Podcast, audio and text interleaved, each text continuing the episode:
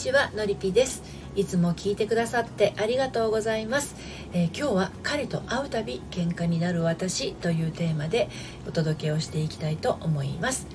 私はこのスタンド FM ではこのキックセラピーを配信したりコラムやメルマガでは読むセラピーをお届けしたり恋愛や結婚など心のご相談を個別にお受けしたり30代女性の心とごめんなさい恋と愛と人生を応援しています。はい。では早速参りましょう。彼と会うたび喧嘩になる私なんですけどまあ待ちに待ったデートなのに会えば必ず揉めてしまうってことありませんか？ね。優しくしてくれるのに天の弱になってしまうとかちょっと思い通りにならないと拗ねてしまうとか軽く指摘されただけでも否定された気になってしまう。ね。これどうしてなんでしょうね？うん、仲良くデートしたいのになんで喧嘩になっちゃうのっていう方がいらっしゃったら今日の配信はねもしかするとちょっと役に立つかもしれません。また3つに分けてお話をしていきますね。1つ目は細かい彼大雑把な私。私のところの夫婦もこうなんですけどね。2つ目が思う思う通りにさせたい男は要注意。3つ目が喧嘩しない2人に帰りたい。はいこの3つに分けてお話ししていきますね。まず1つ目の細かい彼大雑把な私ですけれどあの今日はねある20代の女性のお話なんですけれどね。あの付き合って2年弱の彼が変わっていったということなんですけどこの彼が変わっていったのはですね一人暮らしを始めてからなんだそうです。綺麗好きで几帳面な彼と大雑把で適当な私、えー、どうやらね彼がこの私の言動とか行動がね彼のイライラの発端になっているようだと。いうことなんですよ。で最近は私のやることなすこともう全部否定されているように感じて私もちょっとイライラ気味。仕事が忙しくて余裕がない状態。彼がねそんな状態だっていうのは分かっているけどもうしんどいっていう20代の女性のお悩みなんですね。あの私のうちもですね 旦那さんが細かくって几帳面で私はどっちかというと大雑把で適当なんですけれどね、まあ、あの再婚した頃は、まあ、こういうあのイライラの発端みたいになってる頃はありましたよ。はい、でこれねまずね彼が忙しくてあの余裕がない状態なのは分かっているけどっておっしゃってるんですけどね彼女さん彼が忙しくて大変なのは彼の問題なんですよ。うん、だからそのイライラを彼女にぶつけてくるのはねあのちょっとっていうかだいぶ違うと思うんですね。なんでかっていうとこの彼女さんはね彼のサンドバッグじゃないですから。はい。あのでねあのなて言うんだろうな。会いたいのは分かるんですけどしばらく会わない選択っていうのもしてみるといいですよ時々、うん、人間ね疲れてくると余裕がなくなるってあのそういうもんなんですよ、うん、ただねこのまま付き合い続けることがあのこのお二人にとってね効か不幸かっていう問題については別です、はい、でも疲れてるのが分かるんだったら合わない選択もしてみましょうねっていうことですね。はい。2つ目。思う通りにさせたい男は要注意。これなんですけど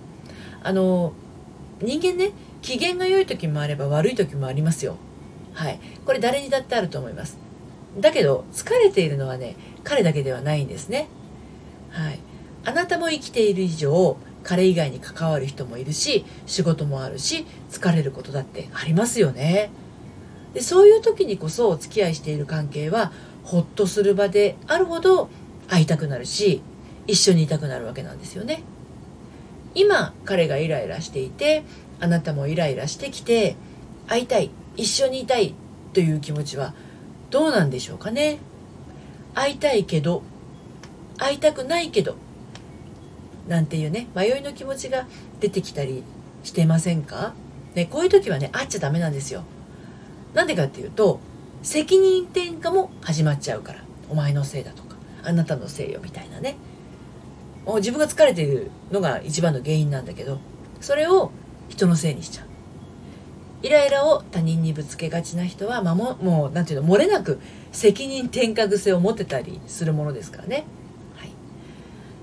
最後に喧嘩しない2人に帰りたいというテーマなんですけどまあその喧嘩しなかった時代があったわけなんですよ。このご相談の20代の女性もね。だそういう関係に戻りたいって思うんだったらやっぱりね合わないっていう選択ね結構鍵になってくると思うんですね。うん、ただあまりにも物や言動に対するね価値観が異なる場合お互い相入れることができなくて不満のぶちまき合いになるっていうこともやっぱ考えられるわけですよね。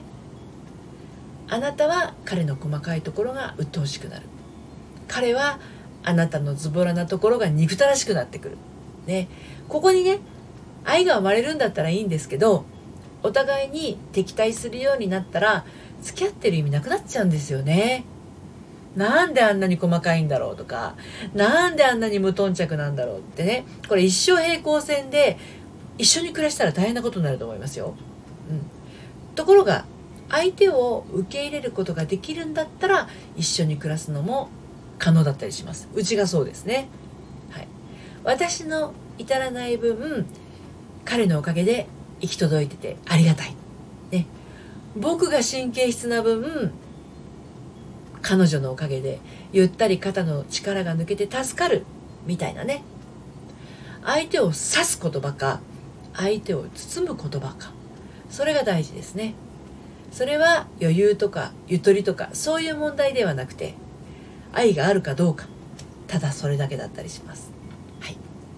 ということで今日は彼と会うたび喧嘩になる私というテーマでねお話をしてきました。今日の内容は私の公式サイトのコラムでも綴っています。読んでみたいなという方はですね概要欄のリンクから読んでみてください。そしてまあ恋愛においても結婚においてもですけどどうも彼や旦那さんと揉めがちだなっていう方はですねあの一度ご相談してみてください。そしてご相談はメールマガジンの方からお受け付けしておりますので概要欄のリンクからこちらもですね大人の反抗期処方箋メール講座、えー、無料のメール講座やってますので、えー、そちらはメール講座以外にも恋愛や結婚のお話だけではなくて日常を何て言うんだろうな。楽しくてハッピーなあ充実したものにする秘訣秘密などもお届けしています。こちらのメールマガジンはねバックナンバーが読めませんのであ気になるなって思ったら登録してみてください。こちらのね配信の概要欄からご登録いただけます。今日も最後まで聞いていただいてありがとうございました。それではまた。さようなら。